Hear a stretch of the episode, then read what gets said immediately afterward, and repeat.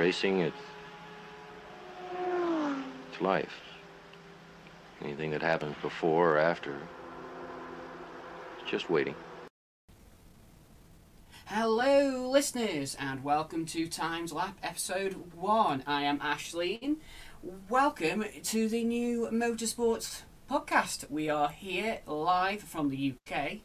Well, not live for a podcast, but hey ho. But yeah, I am Aisleyne, and welcome to a brand new podcast. Uh, it won't just be me talking, that would be dreadful. I have two wonderful people with me. I will introduce them in order. So, ladies first. Welcome to Timed Lap, Nic. How are you doing, hon? I am good. I am good. How are you? I am wonderful. This is the start of a new adventure. I'm all excited. Um, I will give everyone a pre-warning. My lack of knowledge for racing is interesting, shall we? Say. I'm a new learner. I am new to the sport. I'm shiny new. Yep, and I can't wait for this thing to go. We'll explain that. But also, we'll have with us on the streams, streams, podcasts, God, so many audio and video things that go out there. Also with us is Ryan. Hello, Ryan. Are you okay, sweetie? Hello, I'm good, thank you. Good. So, as Nic says, Nic's quite a newbie um, to the whole sport. Um, you could almost call it maybe, would it be unfair to say you're sort of a drive to survive era, Nic? Um, um, surviving but not thriving is how I would go with it. Fair enough. And Ryan, you've watched the sport for how long? How long have you been into it? On and off for a few years. I, I mean, I only really recently got into it, um, maybe five years ago properly. But uh, before then, it was kind of a watch with the family kind of thing. Um, only really into F1, not so much anything else, I guess. Yeah. Well, for me, my earliest memories of motorsport are Mansell and the Ferrari, so I go well back on it. So that's what we thought we'd want to do, rather than having um, an oldie like me that's been following the sport for years that might be jaded with everything that's happening today. We thought we'd have a good mixture. Ryan, like I say, he's been following the sport for five years and different bits on and off, and Nic's a newbie. So what we thought we'd do with this podcast is rather than just like a lot of podcasts out there that just cover the current news events and different bits, which we will do. As the show goes on, we're going to do little learning bits like um, history of the sport and different bits. And we're gonna we're gonna teach Nic about the history of the sport. Ryan knows a bit, but between us, we're gonna do like I say, we'll cover the modern Formula One it is, but we're also gonna talk about the past as well and have a good mixture of the two because I think I'm one of these that loves history anyway, and to know the future, you got to see where you're going in the past and different bits. But that's for the future because we thought, as it's the end of the year, and we've been having this in the plans for a while, but we wanted to get this 2023 season over, we're just going to start with an end of year review. And we're going to cover what we have enjoyed um, and how we view 2023 as a whole and our impressions. So, this actual first podcast isn't going to be the template for future podcasts, weirdly. but it's the end of the year, so we thought we would do an end of year review. Perfect. So, what we're going to start off with is our top five drivers of the season. Now, the way we're doing this is it's not a case of how they've performed, wins, because every basically every show is going to have to have Max Verstappen as number one, which would be really, really dull. You know, he did the best, blah blah blah. But what we want is top five drivers that have brought us joy and in fun in the season. So that is open to our own interpretation. Um, you know, you may disagree with us, just fine, but you can't argue with whatever drivers we've enjoyed listening, watching. So rather than a top five, yeah, these have been the best drivers. Top five we've enjoyed watching. So I will start off for us. Um, at number five, I'll do my number five, then Nick will do here number five, and then Ryan here's number five.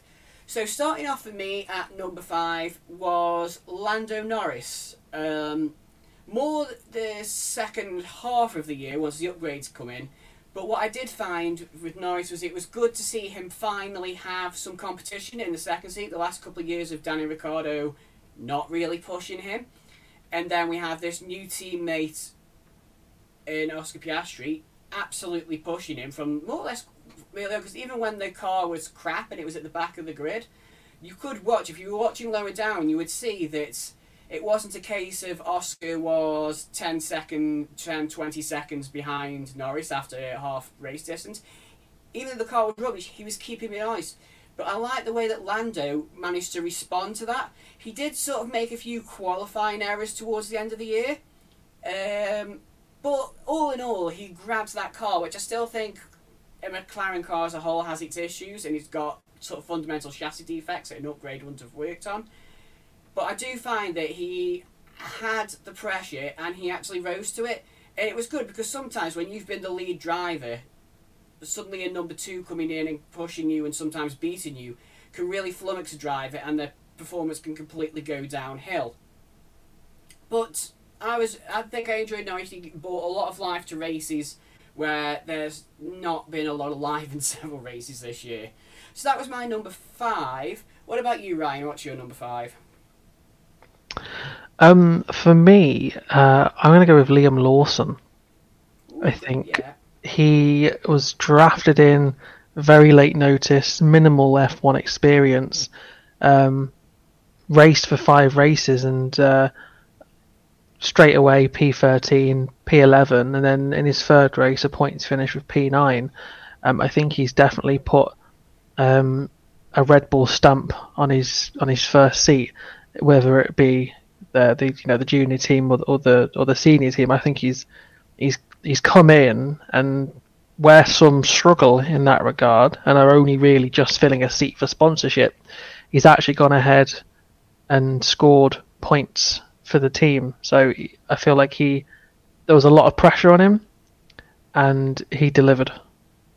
Yeah, I agree. I mean, the thing is as well for AlphaTauri, you're right, really uh, it got better towards the end, but they had a shocker of a start the season. It was probably the first bit of good news for them all year once Lawson started performing.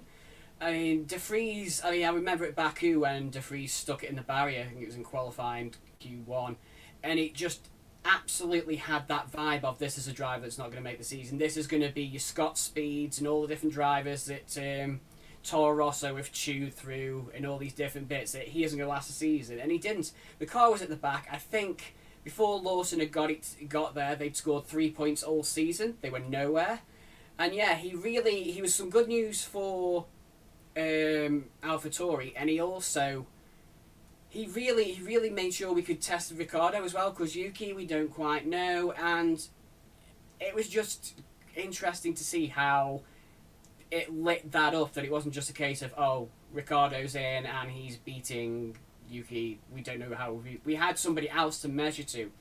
So yeah, I do agree. I think he was a really good, um, nice surprise in the year, and certainly something AlphaTauri needed. What about you then, Nic? Who have you got for number five? um, Hamilton. Okay, interesting. What what what was it that for, did he for Hamilton for this year? Firstly, Roscoe, obviously, duh. you know, all of my reasons are going to be wild, but um, Roscoe for starters. Not only that, um, I think he was aware, and it was obvious that that car wasn't the greatest on the grid. There, it's been an up and down season for Mercedes, um, and I think he was quite humble throughout the season. He wasn't you know, I know obviously everyone has their moments, but he was he wasn't very aggressive. He he was very appreciative, grateful. He was kind to the team, from what I saw. Um, and you know, he tried his best, knowing that he wasn't going to win.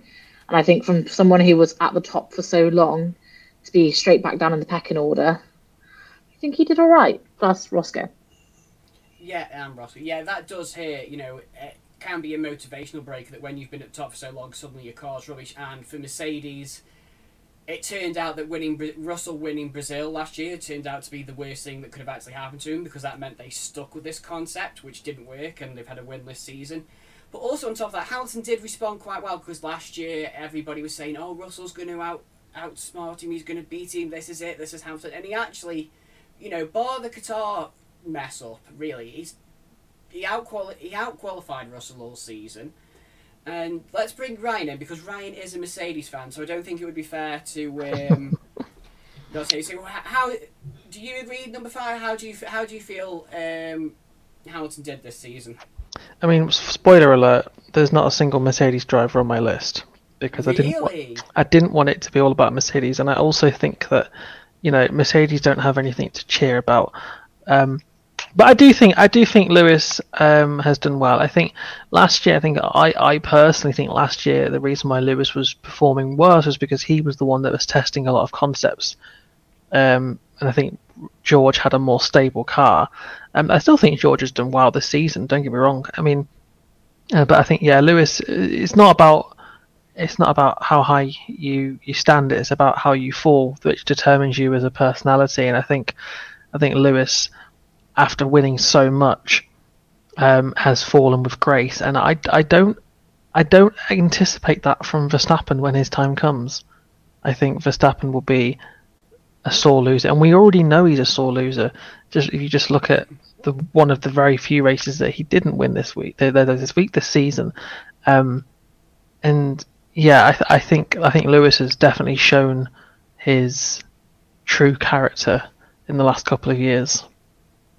Yeah, I think, it, and it can be. I think one thing that stands out for me with Hamilton was at um, last year at uh, Saudi Arabia when he got knocked out in Q1, and just that shot of him out the car and just standing and looking at the car and just knowing that regardless, this isn't something you fix in a season. They're in for a long haul, so he's kept it together, and I really thought he would retire. So the fact he's uh, you know extended his deal, and he's actually them feeling to retirement special after a certain finale in 2021 that we'll not talk about because I don't need the toxicity. Not we only we only have an hour.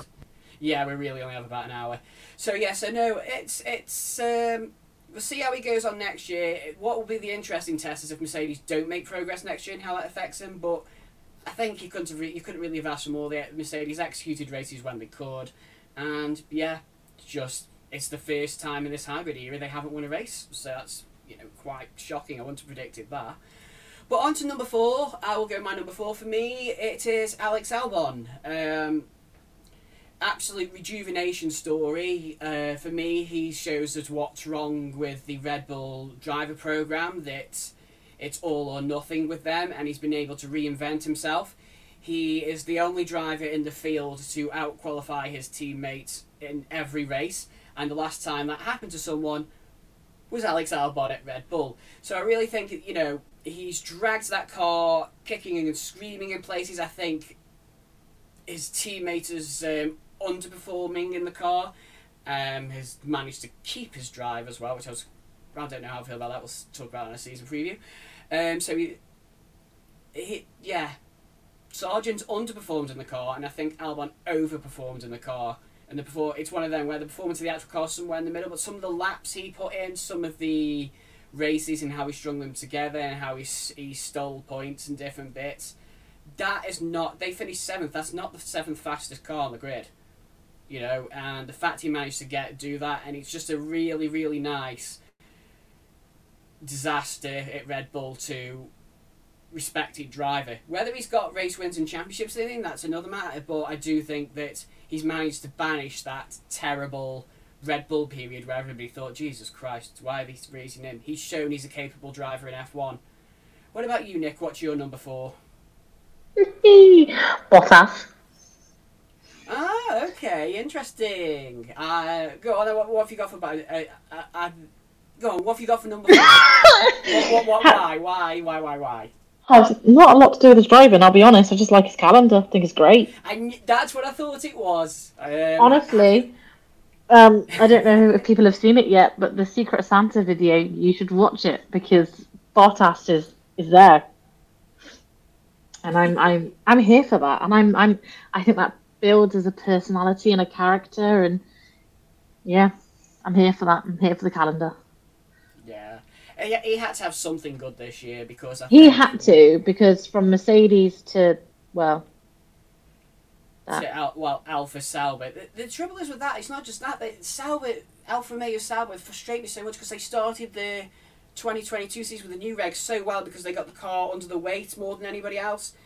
And they're a team that have just frustrated me since they've been Alfa Romeo. They just seem to spin around in circles and you think they they don't execute races fully you know that last year they sort we're getting there the year before they were just throwing points left, right, and centre.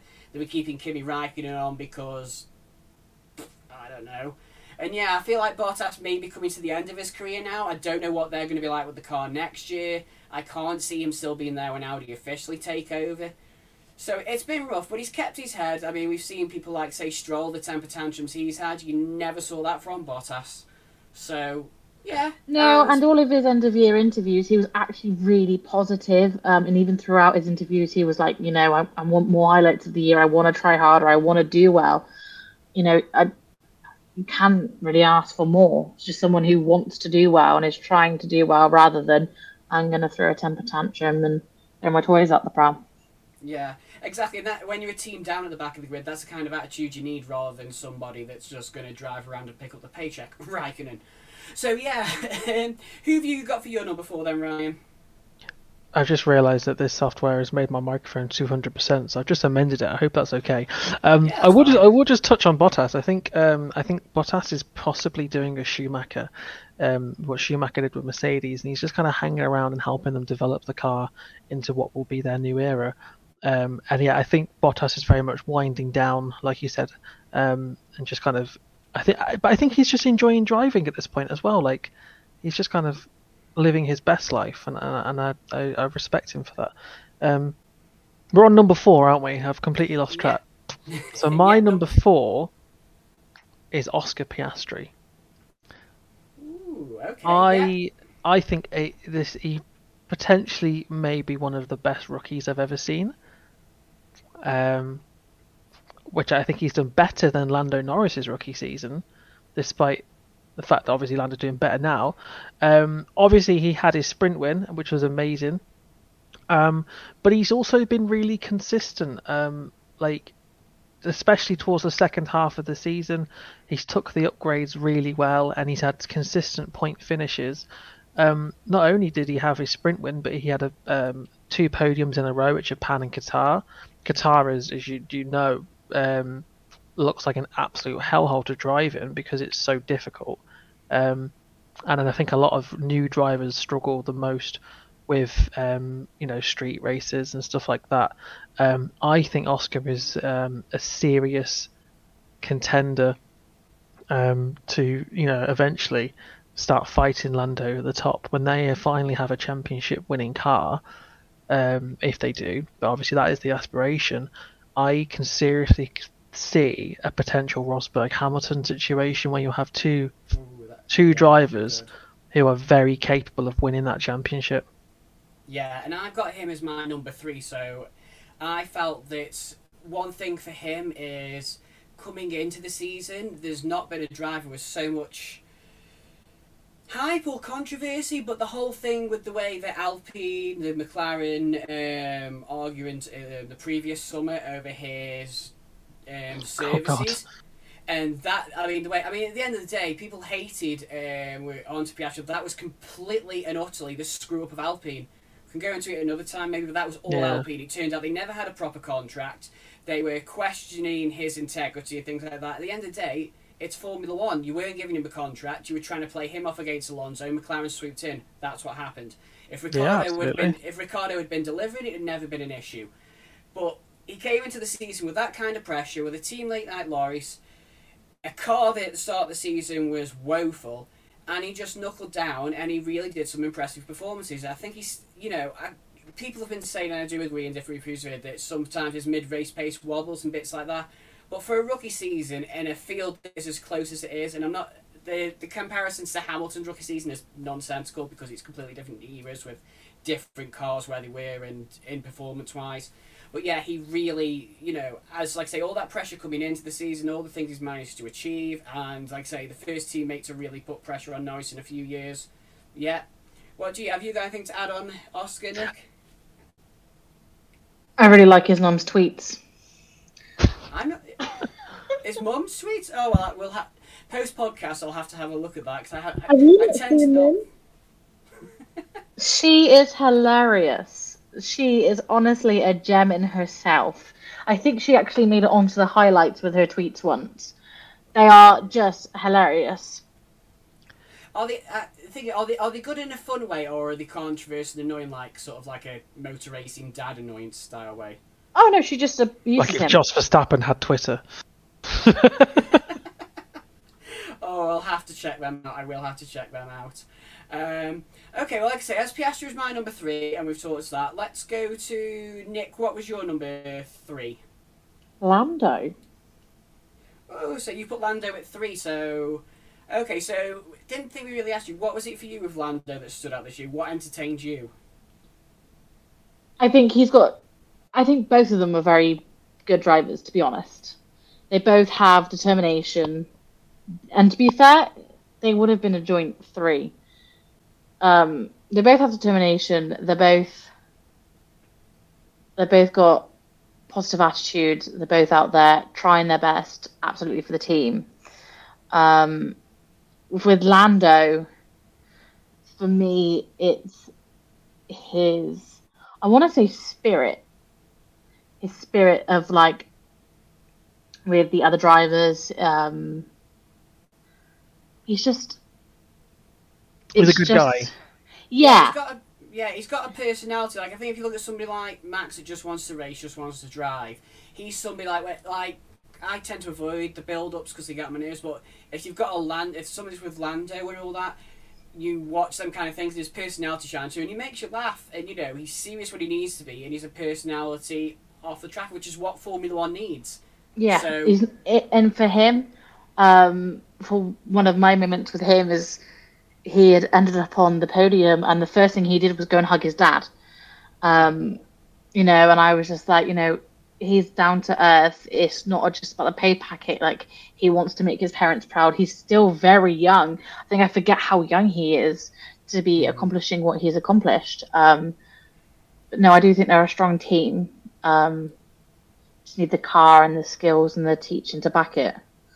Yeah, agreed. I think I think with a lot of drivers at the minute on the grid uh, that are near the top sort of thing, it's one of the things where you feel like you just want them to have a car that can go for the championship and race wins because they're not. You, you, they're really good, and you want a car that, that can prove that whether they sink or swim because the pressures get different when you're at the top.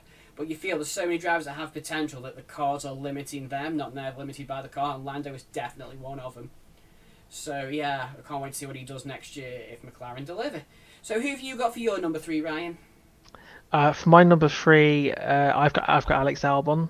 Um, I think pretty much everything that you said. I think the Williams car is getting there, but it's nowhere near seventh on the grid. Um, I think he's probably been, you know, quite good in this respect of obviously Logan's Logan Logan Sargent hasn't had the best season, um, but also uh, uh, we we mentioned Logan earlier on, and I will say I must I must think it must be incredibly hard being a rookie in a car like that. I know he's not been the best, but I think I think you know credit to him for getting points at the end of the season. But yeah, I think Alex is he's finally found his own team. He's found a team that respects him, and I would argue that they'll be they're probably building that car around Alex now. So I think the results are only going to get better. Um, I really like Alex. I liked him at Red Bull. I think he had some very unfair races. Um, I know Lewis Hamilton was very attracted to him and couldn't stop touching him at one point. Um, on on the grid, that is. Um, you know, uh, yeah, but yeah, um, it? It was Austria, Austria and Brazil. They clashed, wasn't it? yeah, and I th- I just like, think that.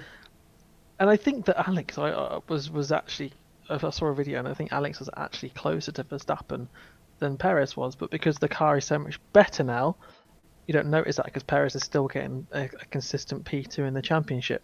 But Alex was Yeah. actually closer on pace.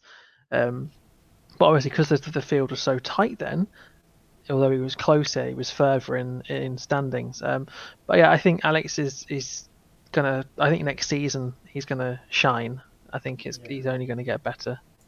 Uh, one thing I will add I think, is also it's just nice to feel good about Williams again. They've been in the doldrums for so long, and like the 2019 season for him, when they didn't even have the car ready for testing, and you know, losing Frank Williams, which is a massive blow. Which you know, he was a legend of the sport, is a legend of the sport, and things like that. It's just been really tough on the Williams name, and it isn't the same Williams for me anymore with Frank not being there. But it was just nice every now and then to see a Q3 appearance and things like that, or you know, a few points and that. It's just nice to finally have some positive news about Williams. Yeah, because I think losing I think losing George was probably a massive blow for them.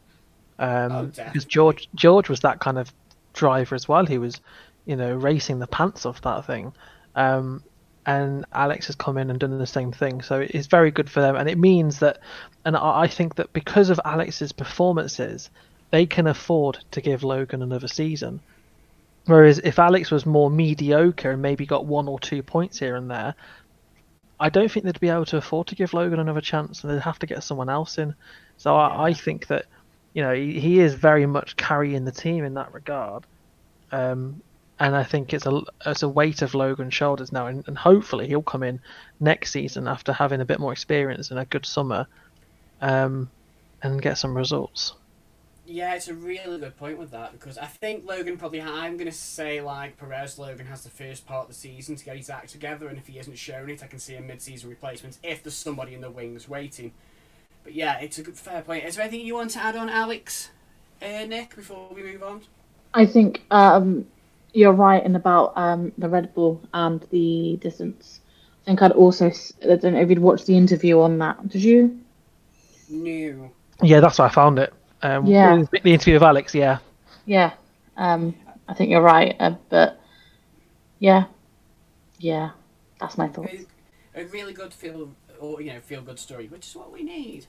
So moving on to second, um, I am going to put uh, the thingy um, Max Verstappen. Um, for as much for me as he like he's a you know average number one in regards to points, blah blah blah blah. I've put Max in at number two because whilst he has been moany and if things have gone wrong his radio calls get a bit ratty, and which is why I want to see him under pressure properly from other drivers and teams and him feel that pressure. I think you have to put into context what he's done this season when you compare it to his teammates as well. Because if if you think about it, if they had two Perez level drivers, a the championship would have been a lot more exciting, but you'd be thinking of that Red Bull as a fairly average car. You know, it you know it'll have crashed out in Q um, Q two Q one several times. It'd have been scoring ninths, tenths when you know and it'd have been that, you'd have been, well, it's a close season. The Red Bull probably is, it's decent, but it's not one of the best new cars. Whereas Max has taken that car, and he's just, he is, at, and Perez isn't a, this isn't a, what I would call a Alonso Stroll thing, where Stroll has his odd good day, but generally not up there. Perez is a decent driver. Perez's skills are looking after tyres, getting it up there, and picking off points, and. Max has not only shown how good that car is, he's shown how you, something like when with somebody like Senna or Schumacher, they can be that quick and that powerful that they destroy their teammates mentally. Because you can tell that for all the thing of oh the car was moving away from you all that. No, the sheer things that Max was able to do in that car that Perez wasn't. He lost confidence and whilst yes, by about lap three, you knew you were kinda like, well this is this race done. I have to give respect to somebody who has been able to do that with the car, destroy the teammate, and yeah, like I say, if you had somebody, if you had two Perez style drivers in the car, we wouldn't be saying that. So I have to give him a lot of credit for that. Anything you want to add to that, Nic? He's also my number two. Oh, he's your number two. Okay, similar reasons, or because I know we didn't have the Um, calendar out. So I know, right? But um, I don't know if I would actually buy that calendar. Um, I think multiple reasons. One, I value his friendships. He has a lot of friendships with the drivers. Um, I know that he is quite close with um, Lando, um, and I think, you know, I think this says a, quite a lot about the characters of the drivers when they maintain their friendships all year round with their friends, um, which are drivers, obviously. Um, I also think, you know, part of it being a lack of that he doesn't care because he is the winner and he knows he's the winner. Um, but he was also, I think, sometimes a voice for the drivers. I think um, there were sometimes some terrible races um, or some terrible conditions, and he made their feelings known. Um, and I also just like how much he didn't care in interviews. I honestly genuinely loved that about him. His sarcastic humor for me in interviews was hilarious because the rest of the drivers would take it all seriously and he's like, Yeah, and what? You know, I am the winner. That is me, that's who I am. And, you know, he would tell you, you know, I, I don't appreciate his temper tantrums and I don't appreciate how he would behave, but I do appreciate that he would tell you things straight. He would tell you the facts. Um, I also liked how he know he knows he was good enough and he knows he was so good that he could stop focusing on his race and start focusing on Checo's race. And he was obviously watching on the screen and he was telling Red Bull how to do it. Um, and there would be a part of me that I'd argue saying, actually, he probably does know a little bit more than them. He is actually out there in the car. He is actually doing the race. So, yeah, maybe he should be given a little bit of strategic advice if he can and being sat in that car. Um, so I do appreciate that for him. Um, but no, I do think, you know, aside from the fact that he can be an utter nose, he, I think he has got quite um, a funny sense of humor. It's very, it's a very um, sarcastic sense of humor, but Yeah, dry as well. it is very dry, but it's funny, and it's you know Vegas. There was all this big celebration, and he was just like, I just don't want to be here. Um, same when he came up in the car in the sombrero, and he was like, I just felt like an utter idiot, and he said that in an interview, and I was like, they've just done all of this, and you're like, I just don't like it, and I I appreciate that he's honest. Um, I think a lot of the drivers w- wouldn't have that honesty about them, whereas for Verstappen, you can count on to be truthful with you, and I like that. I like that about him. Yeah, I think this year he's grown into the champion role a bit, where he's realised he is the voice. Because I agree, the thing he said about Vegas, I mean, Vegas turned out to be an okay race, um, good race, but that was for I think certain reasons we weren't expecting. But I do with his attitude towards the whole gimmicky thing. Like, uh, you go, I've messaged you guys going, oh god, here we go to Mexico. Bet, oh, oh look, out come the sombreros. Oh look, we're in Austin. Out come the co- cowboy hats, and it's so stereotypical and boring and cheesy. And it's just nice that he does he does call that stuff because you need drivers because I know in the past drivers have said, oh yeah, this circuit's really good, it's fun, and they've gone into the back and told that you know closest people, it's a bag of shit circuit, it's crap, and things like that. So they're not being honest and just playing the corporate line. I mean, like you say, he also has to like. I think the worst bit for me in the year was when he was at the sprint race at Baku when he was having that massive tantrum on Russell, and I was like, mate, you raced harder than that, so don't. But he has grown into that role, and like I say, if, if, if humor's subjective, so if you don't like that humour, it's going to grate on you. But what do you think, Ryan? Where, have you placed him in your top five at all, or Well, that that that would be spoiling the fun. I think, I think Max is a massive crybaby. However, oh. however, I also think he's got an amazing, a funny personality, and I think you know he has that banter with people, and he genuinely just loves racing, and you can see that. Like he'll be in the cool down room and he'll be watching like an overtake, like let's say Hamilton's third, he'll be watching his overtake. You're like, oh god, that you know how'd you do that? He just loves racing, and and and he hates the theatrics, and I kind of agree with him. Like there's some the the the cowboy hats at, at, at, at Austin, fair enough, I don't mind that, but like Vegas and Miami, I despise both races because it's just it they're trying to turn it into a Super Bowl, yeah? and it's it's just, I, it's so cringy. Um, The, the, I- I kind of end, agree with the him. end of the yeah, the end of the race with the limo ride. I was just like, what is going Oh on? my God. You know what? was- actually, when you wake up at half past five to watch a race in America, which is first of all is a joke, but there are people in America on the East Coast that are literally having to stay up until two a.m. to watch a race in their own country, is an absolute joke. To then just you know, I like you know, I'd like to watch the podiums and then and then go and have a nap or go and do my day, and then just they're getting a limo down the straight. I'm like, what's going on? What, what this is like like it just annoys me because you've got IndyCar, which is like racing, racing, racing, racing, racing, racing.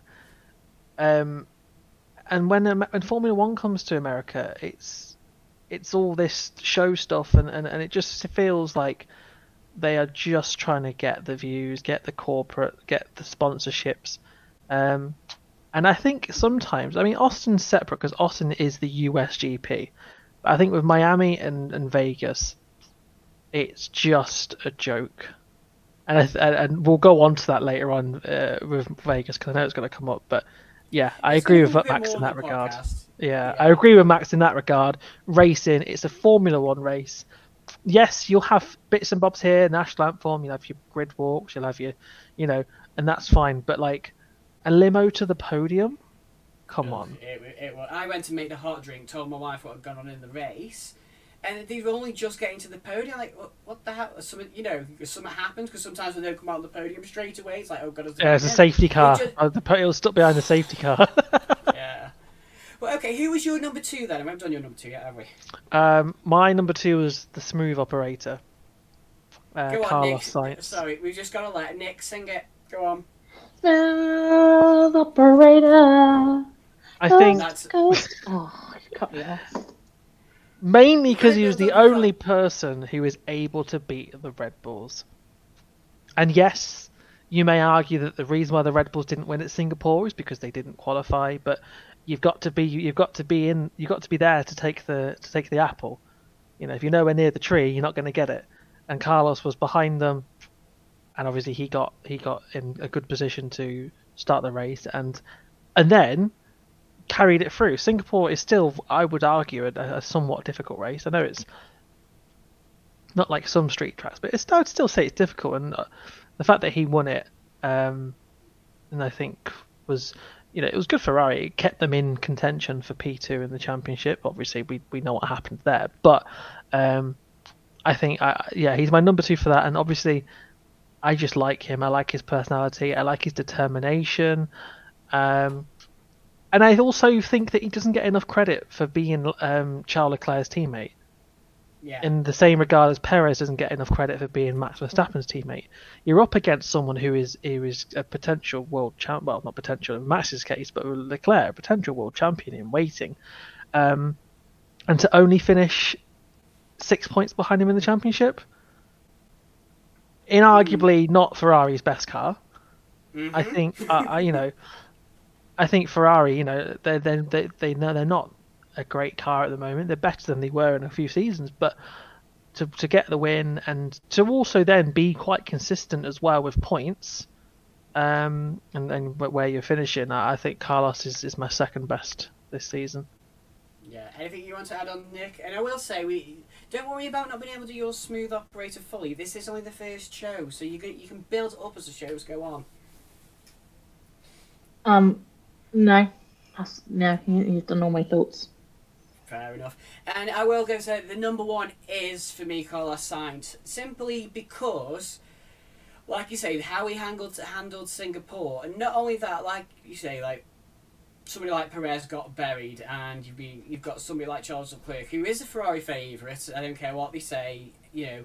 Don't forget, this is where we're talking about Leclerc being signed till 2029, and they're giving maybe Sainz a one or two year extension. There's no question that he is the favourite over Sainz, but Sainz was able to get that run in the middle of the year where he, you know, Charles was struggling with the understeer. Sainz was able to take the car. He was able to grab it by the scruff of the neck. I think the, the low point for me was the final race where he just didn't turn up. It seems and um, there, and there was just weird tragicals with Ferrari and everything. But he really did for me he stood out a lot more than I thought he would because there was every chance in this season he could have sunk like Perez did, and he didn't. And like I say, the smart that he was, people forget that he was teammates with Max and he held his own up against Max, and Max got all the hype because of the age and all that. But he's still a damn quick driver, and he's a smart driver. The fact is, you could imagine some drivers at Singapore panicking flooring it, just trying to get a gap, get a gap, get a gap, destroy the tyres and be left as a sitting duck. Instead, he kept the tyres in check. I know, I'll just keep him within DRS range. I know it's tough to pass, and I'll just keep him there. I'll just keep them cars behind me, so none of them can. There's a DR. I know how the DRS trains work, and I can just control it. And it was brilliant. And like I say, for me, he's my number one because he performed higher than where I thought he would, and he just gave us that win. He he broke the Red Bull streak, and I think in a year like we've had, if you can't credit him for that, then what can you say? So yeah, he is my number one, and I agree with everything that um, Ryan said. Ryan summed it up beautifully. So, Nick, we'll go to you then. So, who is your number one of 2023? Smooth operator. he is the smooth operator. Um, for reasons that I'll delve into later. Aha.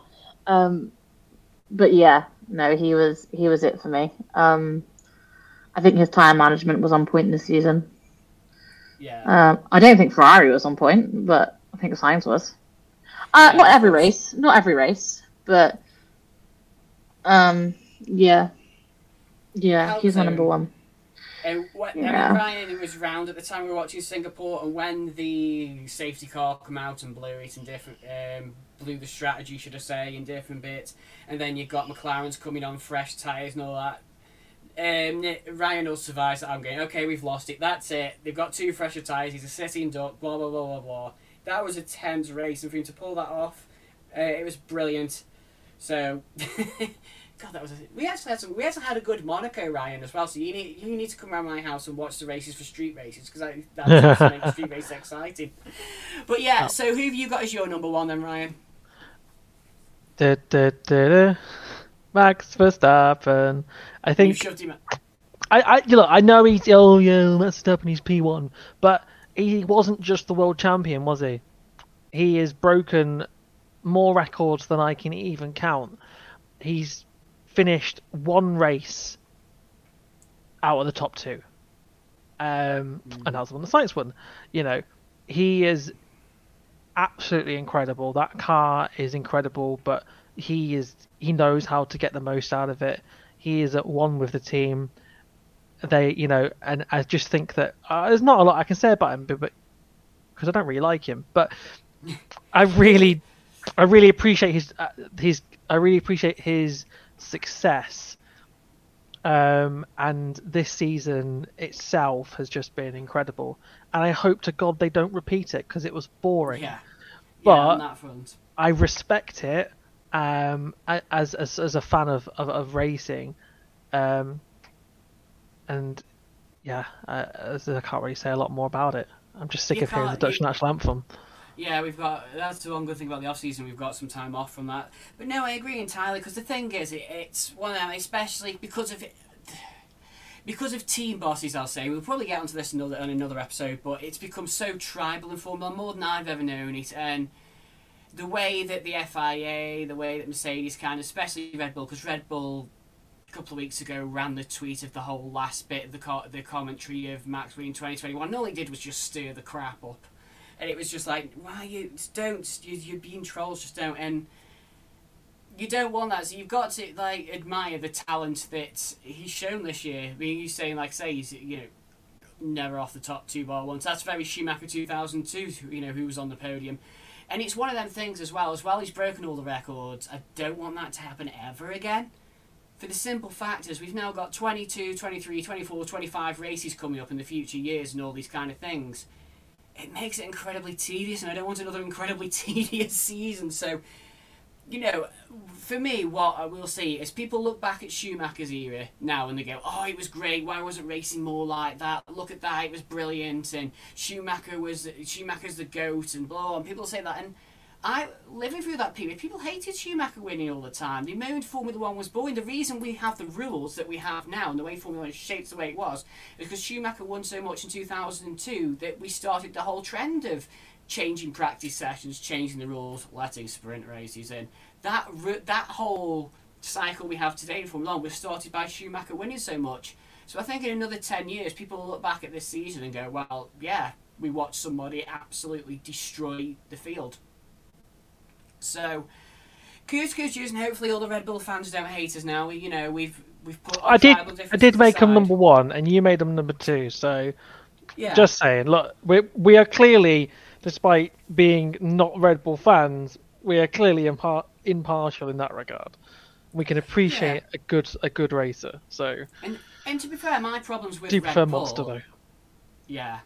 Uh, well, I've stopped energy drinks, but I think all I'll say on the Red Bull front is I don't have a problem with the drivers, really. I don't have a problem with the actual mechanics that work their asses off on them car. It's the team management I don't like, really, with them. That's the problem with me. But, so we'll just quickly recap our top five drivers then. So for me, my top five were Lando Norris, Alex Albon, Oscar Piastri, Max Verstappen, and Sainz. Nick, what were your top five? Uh, Hamilton, Bottas, Lando, Verstappen, and Sainz. Yeah, and Ryan, yours were. Uh, my top five were Lawson, Piastri, Albon, Sainz, and Verstappen.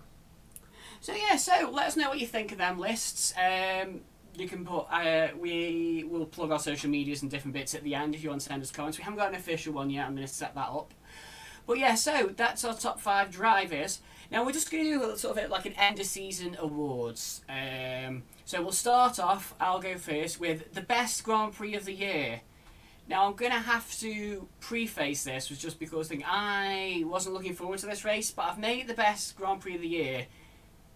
Con- we'll say controversial or weird circumstances. I've actually gone for the Qatar Grand Prix, not because it was necessarily the best passing Grand Prix, but it was because of the because Pirelli. I don't rate. Just oh, I'm going to get started on a Pirelli rant on our first show, but just because of how things fell, it was quite nice to have a one-off of seeing a more old school Formula One pit stop style race where they didn't have to worry about the tyres.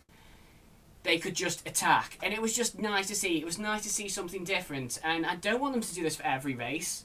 I don't want them to become like because of what happened in Canada with Bridgestone when Pirelli come in. They want every race to be a tyre management race. Blah blah blah blah. It was just something nice, and whilst there were other factors of the drivers being pushed to the physical limits in different bits, you got to see a different race, and I just enjoyed that for what it was. You know, I'll be there's other bits can read, but for me that was just just for that, just for that being something different and something to enjoy. If drivers two, three stopping, just bang, bang, bang, lap, lap, lap, push, push, push, because a lot of these drivers have never been used to that. So the drivers that swept from Bridgestones to no fueling era, it was completely different there. A lot of them did find it easy for different reasons, but to also be doing that in the heat was just brilliant for me. It was it showed a side you don't see that often. So for its novelty, that's why I picked it as my race. What about you, Nick? Um, I had Silverstone this year. Um, so can't I couldn't really remember what happened, so I had to do a quick Google. But I just remember it was a really good race. I watched it at yours. Um, I it was because um, Lando had qualified in the podium, um, and he had it. Hamilton had prevented a double podium. It was um, Verstappen, obviously, Lando, and Hamilton, but then Piastri came fourth. I mean, it was a terrible race for um, Ferrari.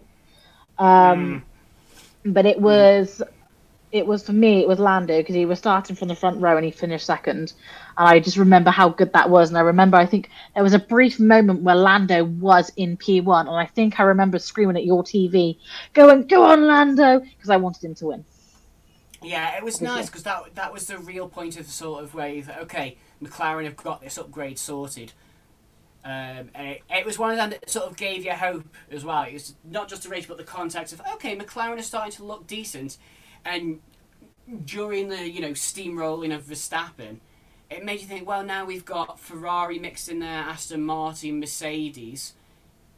This, this you know, this, the final part, the second half of the season, could at least be behind a certain Max Verstappen be interested. So it was nice to see McLaren get their stuff together. You know, the upgrade finally work, and yeah, I'd agree with that. What do you think, Ryan? Yeah, I think I think I think it was a good race. I think I um, I remember nice always having two Brits on the podium in, in on the Grand Prix, uh, the UK Grand Prix. I think it was nice. Um, it was an exciting race, um, and that's what I liked. Obviously, it wasn't the best for Ferrari, but they still got a points finish, which, which was good. Um, and and yeah, that was yeah, it was it was a fun race to watch, which well, I think. I think it's, it's not always guaranteed for Silverstone. I think sometimes Silverstone can be a snooze fest yeah, it's very hit or miss. I aren't a fan of the new layout. I prefer the old one anyway. But and also, if you'd have told me two years ago Alex Albon would um, beat both Ferraris in a race, I'd have presumed it was a wet race or something really freakish happened. But no, he did it on pace. So yeah, no good, good picnic. And what did you go for, Ryan? Um, I went for Singapore. Um, for, for reasons that we've already discussed, obviously uh, it was it was, it was a win a win for Ferrari and and Sainz, but I think it was exciting because for once, for the first time all season, we didn't know who was going to win that race. Yeah. Um, and it could have been it could have been anyone. Um, I always enjoy Singapore. Um, I, I, I think it's one of my favourite tracks for a street race. I think it can be very exciting. There's a lot of variables, um, and I think all round it was a really good race. Um, uh, I quite enjoyed it. Yeah, and it, it like, like we said before, it was it was unpredictable. You had the r- random safety car. Could Max come back? Is he going to do? it? And just, I mean, and of course the last lap crash for Lando. It, it just had everything. It really was one of them where you, it, it was one of them races for me that proved that you can have a good race that doesn't need to be a pass fest, which you know you can have intrigue in different bits without it being. Because for me, a lot of passes now, DRS straight line passes are, meh, you know, don't excite me. So it was one of them way it proves, yeah, you can have a good race and you don't need 200 overtakes to prove that. So, okay, so that's all races covered. But let's not be totally positive. Let's go with worst races. I'll start off. Um, I don't know, this might be an obvious one, but for me, worst race was Miami. It was kind of a bit. I, when I sat and thought about worst races, it's like what popped out to me. You know, what race do I struggle to remember the most and can only think negatives? And it was Miami, which was, it was a race. It, also signified any hope of the season being interesting was dead because really you had Perez on pole, Verstappen was ninth after qualifying issues, but Verstappen just picked them all off quite easy. DRS, pass, pass, pass. Perez couldn't get anywhere near up the road in time. Max just won from ninth. His teammates had no answer, and for me, that was what set. The, it was a dull race, and that it just set the season of yeah, nobody's stopping Max.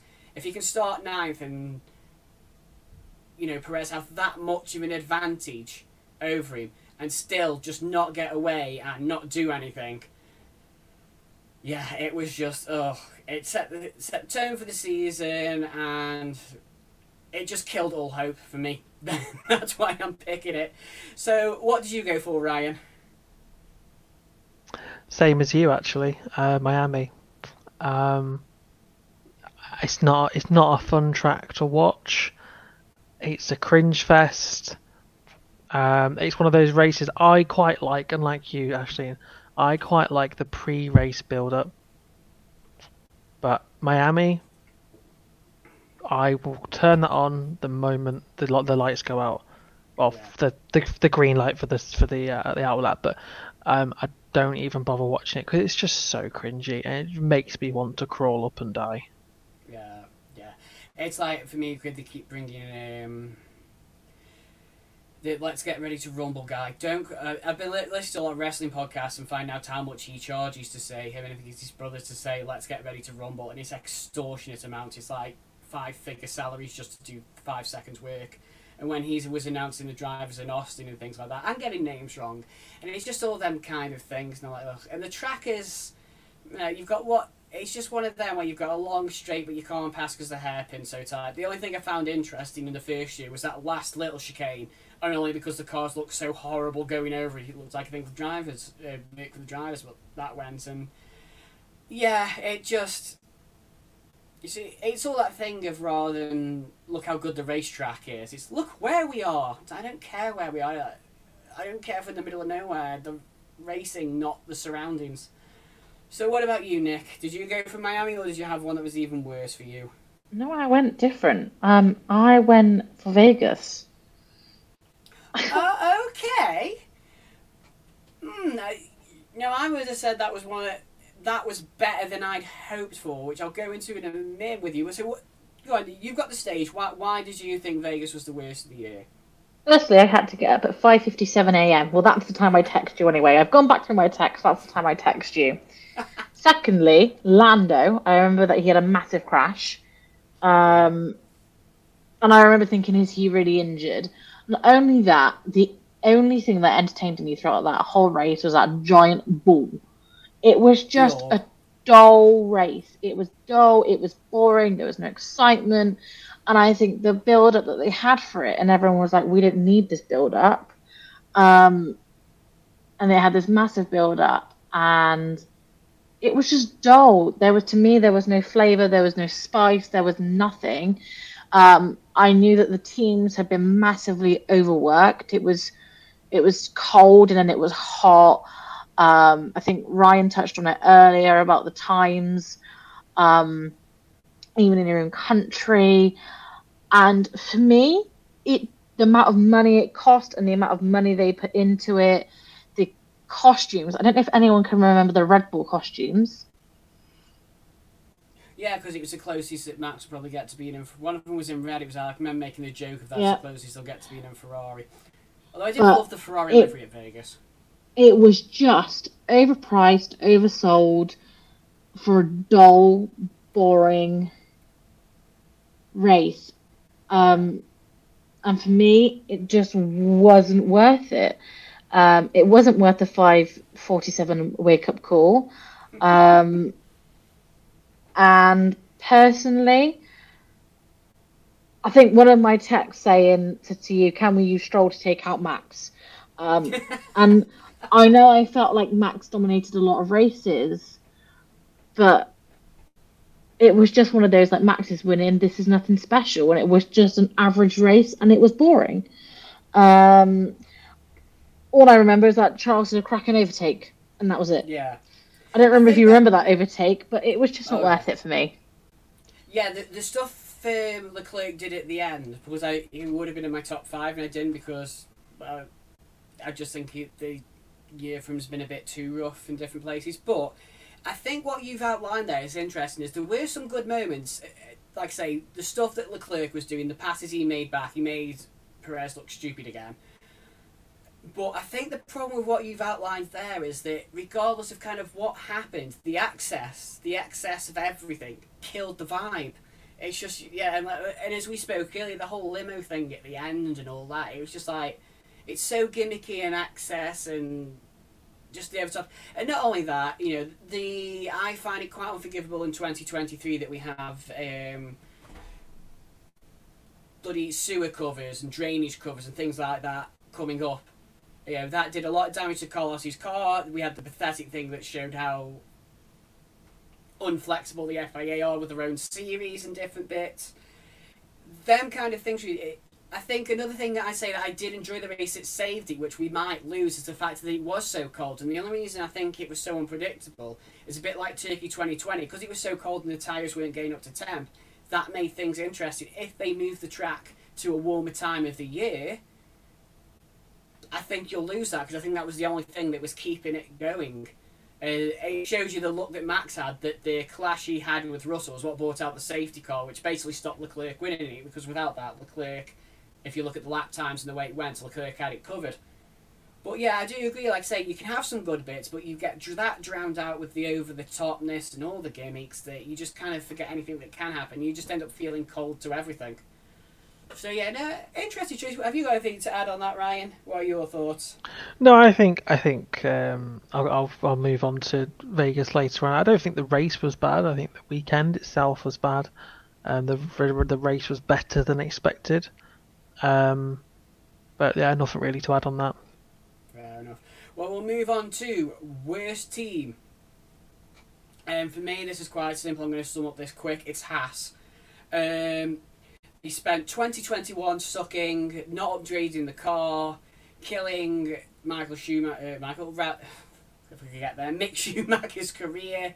He didn't really learn as much as he should have because they couldn't do anything with that car. They said, "Oh, we're putting everything into 2022." They come with a new car. It's good for the first few races.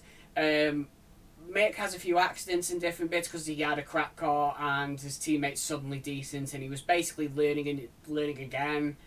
And then we come into this year. The car wasn't that good by the end.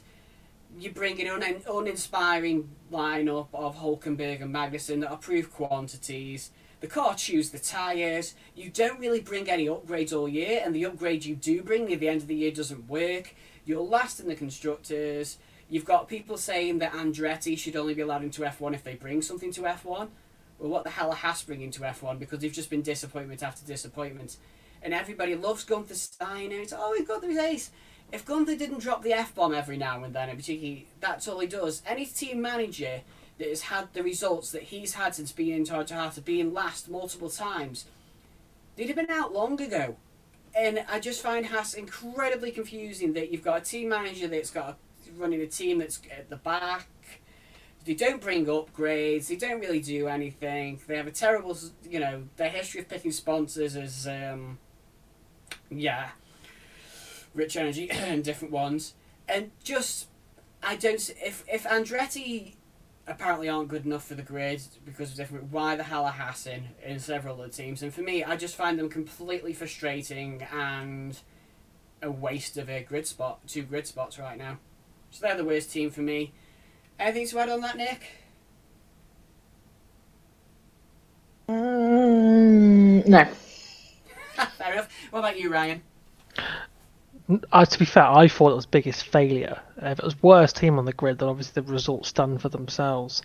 Um, I think yeah, Haas just don't really offer anything. I like the team, as in the team itself. I like the people in it. Um, like the crews, they're quite, you know, they're quite funny, and the drivers are great. I like the drivers, but um, yeah, they're the only team that have been stuck rock bottom. At least Williams have, have fluctuated a bit, and Alfa Romeo have had a, a, a few good races. Whereas, you know, um, Haas, it, they never change.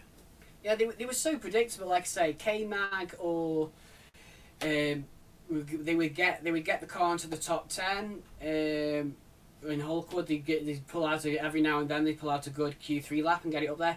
But all season, nothing changed. You knew they would just start plummeting to the back, and they never ever looked at like getting on top of that. So it's like, well, if you're not developing the car and you're not going anywhere, and you don't look at anywhere looking good, it's like I don't know. I just don't understand why they're in F one, and I used to always reserve that for Toro Rosso slash AlphaTauri, and Haas have taken over that role. So did you go for Haas as well as your um, team as well, Ryan, or did you have something different?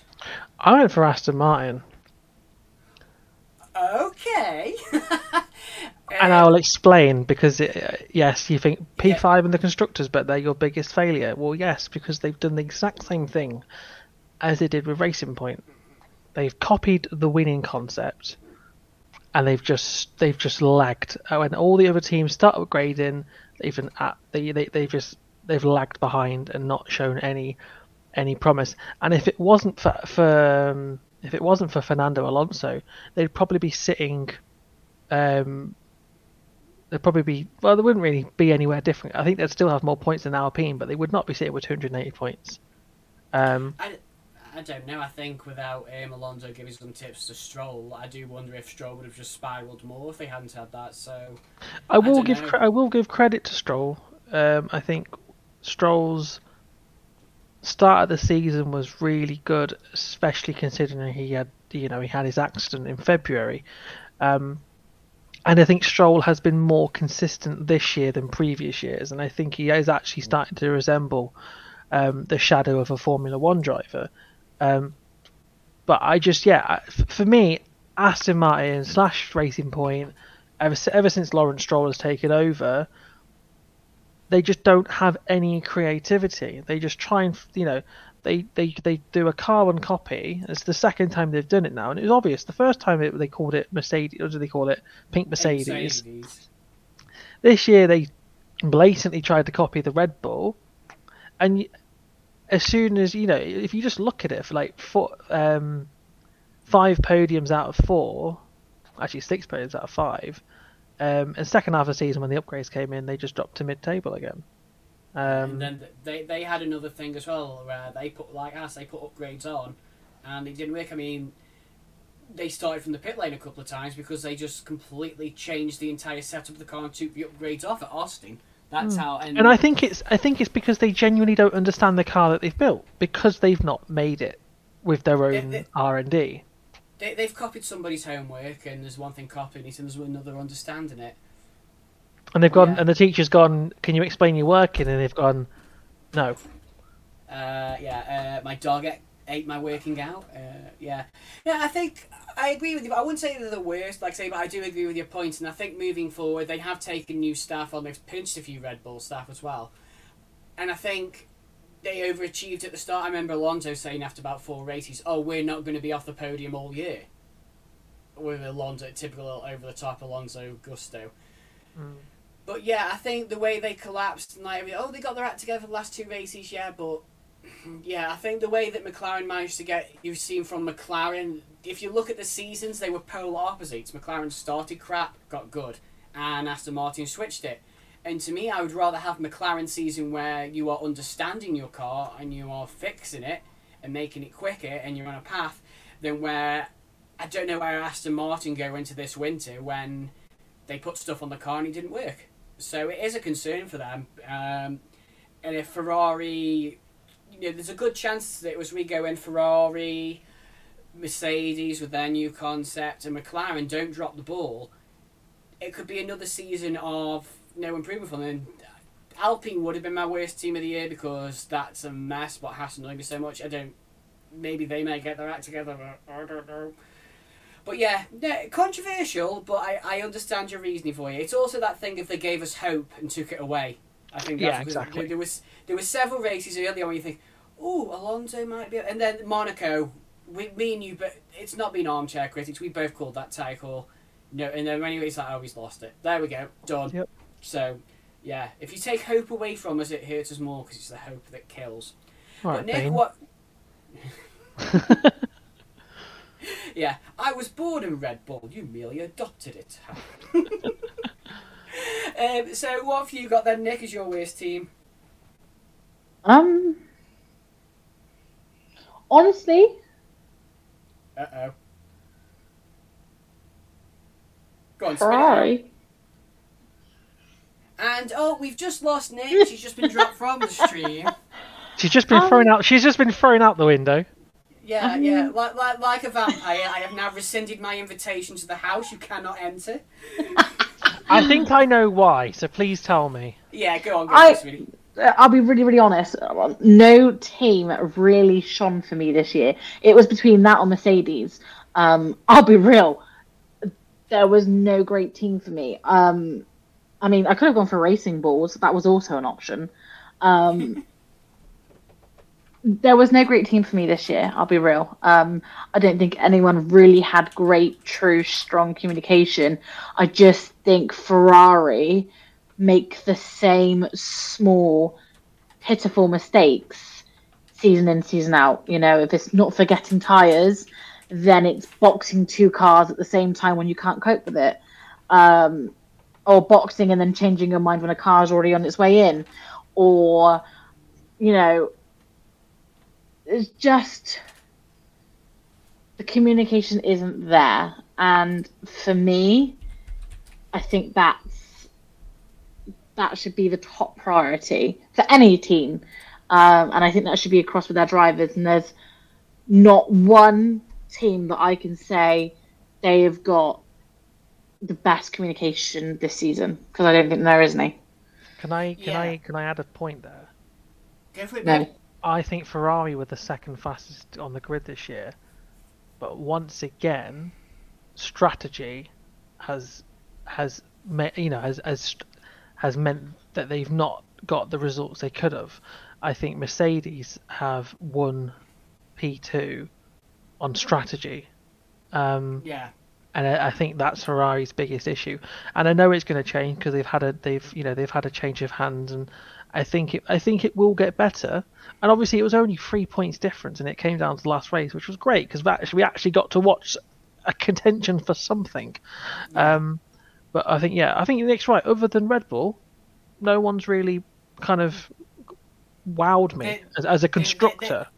They've all dropped the ball in some way or form behind them, yeah. I mean, for me, well, as a Ferrari fan, it was frustrating to hear them getting up. I mean, the whole thing with Binotto getting sacked in the off season, um, and then the whole thing. We sorted the reliability. We found this. We found that. We've done this, and then, you know, Leclerc breaks down in the first race, burns through two control electronics, and is having grid penalties by the second race. And strategy's been an issue for Ferrari. You know, Vasseur came in too late to really do much. He's been working on stuff, and I do think there's been key bits where they've been better. But at the same time, there's still too many times when you're hearing on the pit radio of Sainz and now more Leclerc as well, calling the strategy from the cockpit. There's something. My concern with Ferrari as a Ferrari fan is it's not Vasseur, it's not Sainz, it's not the team, it's the upper management that messing with stuff. And if the one thing that Jean Todt did with Ferrari is he turned around to the higher management and went, I'm doing it my way, and if you don't like it, sack me. They didn't, and he did it. And every team boss since him for Ferrari has been too controlled by the upper management. They've been too afraid to say boo.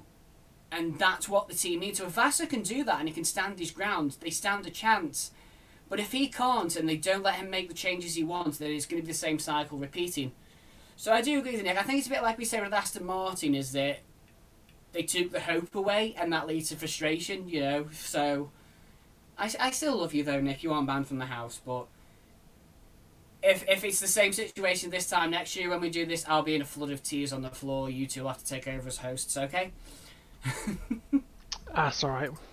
I do think, and also in the, in the same argument, I do think when it came down to the, um, const- is it constructors? Yeah, and it was, um, you know, even with Mercedes, and George was asking, you know, how are we doing? How how are we? Where are we? And they were like, Lewis is doing okay, and he was like, that's not what I'm asking. How are we? Where are we in the rankings? That, ar- that argument was something else, wasn't it? I just think the communication, they are racing, they're at work, they are doing their job, it's quick, fast paced. I think the communication between driver and whoever is on the other end of that phone needs to be quick, clear, and a lot better between all drivers and whoever is on the end of that phone because it ain't clearly working with any of them. I think there was a few tiffs along the along the season. I think the Sainz had a few. I mean, Verstappen argues with everyone, but you know, I think that was my note of the year. Yeah. Okay, so we'll move on to this. We'll quickly wrap these up because uh, the subjects I'm going to talk about, I want to expand more on future podcasts. So, biggest failure of the year. For me, the biggest failure of the year was not a team, it was not a driver, it was the FIA. The current president, I believe, should be sacked. I think there's been, and we'll go, like I say, we'll go into this more in depth in the future podcast. But basically, the way they've been running the show, the way they are the ones that are stoking the controversy, they should be putting it out of control and it, and the communication failures and the bad press releases and the mess ups. And then even since the season, the whole way they went about the Toto and Susie Wolff thing and the way that everybody, I mean, F- the FIA screwed up that bad, all 10 teams were able to agree with each other. That doesn't happen in Formula One. But they messed it up and they were so unprofessional that it caused all 10 teams to agree with each other. And that's just a snippet of how bad they've been. And they are the ones that are running this sport. They are the ones that are the rule makers. And I've just found them wanting the last couple of years. I've noticed that since Charlie Whiting's passed, I've noticed, and Charlie wasn't perfect, he had his flaws, but I feel it's just gotten worse and worse and worse.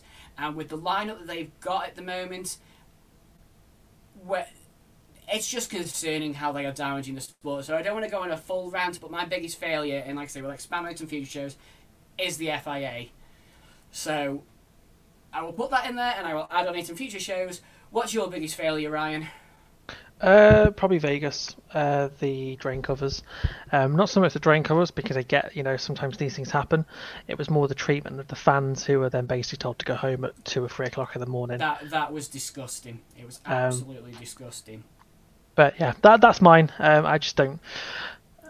I get it, and I uh, to a certain extent, but yeah, I, it was that it started off the weekend in a really bad light.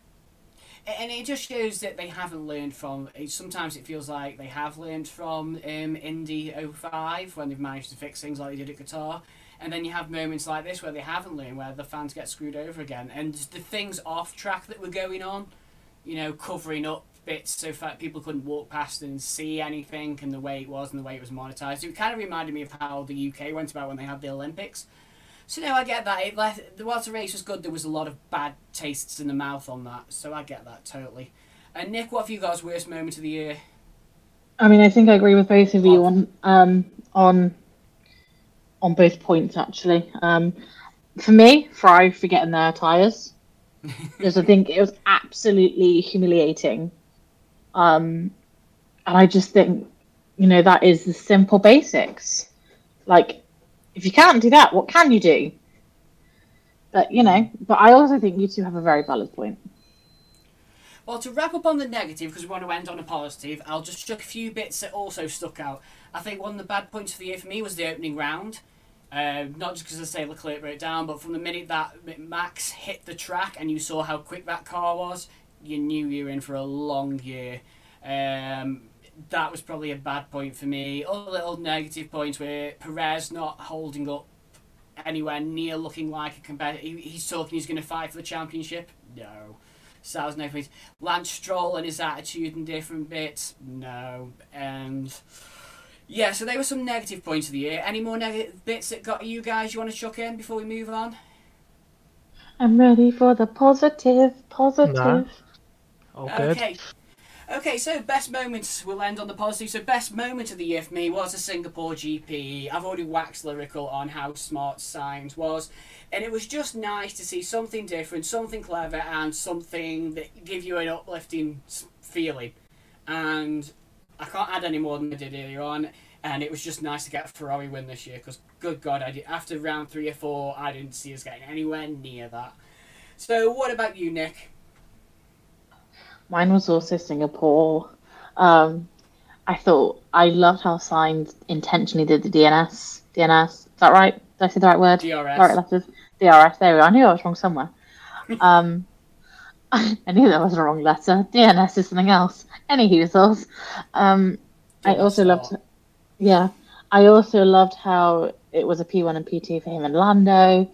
Um, I think that was the race that Lando had with his dad, and it was just a feel good, positive race, and I just felt good after it. And it was nice not to see Verstappen come in first. Yeah. And I need to correct myself. It was Russell that made the mistake in Singapore, wasn't it? Not Norris from earlier. Yeah, it was right at the end, wasn't it? He, he hit uh, that wall, didn't he? Was that that race? Yeah, it was. It, wa- on the it was, and he cried. Yeah. It was Russell. Yeah, it was Russell. And then Lando, I Because the, did yeah, Hamilton become P3? from that, yeah. Yeah, he did. Yeah, because there was no Mercedes crew out there to celebrate, and everyone was like, yes, but Russell had just totaled the car. He did a number on it, definitely. But yeah, like you say, it was a good like it was a good Grand Prix. It was just like say, considering we were the championship was done and we still had a fair chunk of the years ago. Really, that was just an uplifting moment we needed. And what about you, Ryan? What did you have? Mine was Carlos as well. I completely forgot about the DRS um, tactics. Um, And then- it. and then Leclerc tried to mimic it the last race of the season and failed miserably. Um, Yeah, too different to try to do. Although I'll give him credit for trying. You know, he played Yeah. fair. So and yeah, he did play fair, and I think Mercedes did. I think everyone at Mercedes kind of uh, him for that. I also think the battle between Ferrari and, and Mercedes, I think that was a highlight of the season. I think it was a very fair fight. It was very clean, and there was no drama. Um, and it was down to last race, and like, and you know, it was a very fair fight. Um, I think it was a good season. Um, I think a lot of people will be a bit upset because there was no contention for the championship, but I think the the races and the fights elsewhere, I think I think it was a good season for that. Yeah, definitely. So, well, there you have it, people. Um, quite a good um, varied opinions. Um, if you want to let us know, um, if you want to message me on threads at the minute at Ashley and Stardust and what you think, and we can um, your opinions there. We will get an official um, threads. We're not really going to bother with the Dead Bird app because it's dying, and I can't be bothered to set one up with that. But yeah, so that was our podcast. I think what we've learned from it is not massively unsurprising that if Red Bull wins in the championship, we may have had one of the best racing years in a long while, because everything behind it was amazing and in front of it was dull. But okay, so yeah, so that is the first Timed Lap in the bag. Um, just a couple of little plugs. Um, I um, stream on Twitch. My handle is one thousand, the number one triple zero underscore stars. If you want to come there, I'm playing random games at the minute and doing different bits. And um, Ryan, have you got anything you want to plug? Uh, yeah, I stream on OnlyFans. Uh, no, I'm joking. no, I'm joking. Uh, yeah, I do a bit of Twitch. Uh, I'm imyric on all socials. Um, I'm sure you can find me from there. Just give me a Google. I stream probably once a year, but I, I'm trying my best. And Nic is a wonderful moderator that helps on both streams. Have you got anything you want to plug, Nic, or? No, I'm just here. I'm just happy to be here and alive. she's the she's the janitor. Pretty much, but no one's bought me any. Uh, no one's bought me a janitor outfit yet. I could do with that, or a maid outfit, whatever we'll do. Okay, if we're going into costumes, we're going on to a completely different topic, so we'll call it there. But thank you for listening to the first episode of Timed Lap. Um, what we'll be doing moving forward is uh, the reason we have Ryan and Nic on is sometimes due to the way the world works and jobs and life and college and uni and penguins and whatever else gets in the way. All three of us can't be on at the same time. So what we've done there is we've uh, sometimes it might it might just be me and Ryan or me and Nic. But we aim to put out a podcast say at least every two weeks, Grand Prix reviews moving forward, previews and all them kind of things. So I hope you've enjoyed the first show. Um, I think it's gone quite good, guys. I think we've had a good time. Um, I'm certainly been a lot more controversial than I thought we'd be as well with some picks. But um, thank you for listening, people, and it's goodbye from Nic. Au revoir. It's goodbye from Ryan. I'm not that. I'm not that cultured. Bye. uh, and it's um, toodaloo from me, Aisleyne, and thank you for listening to Timed Lap, and have a good evening and a good festive season. Sending love. Mwah.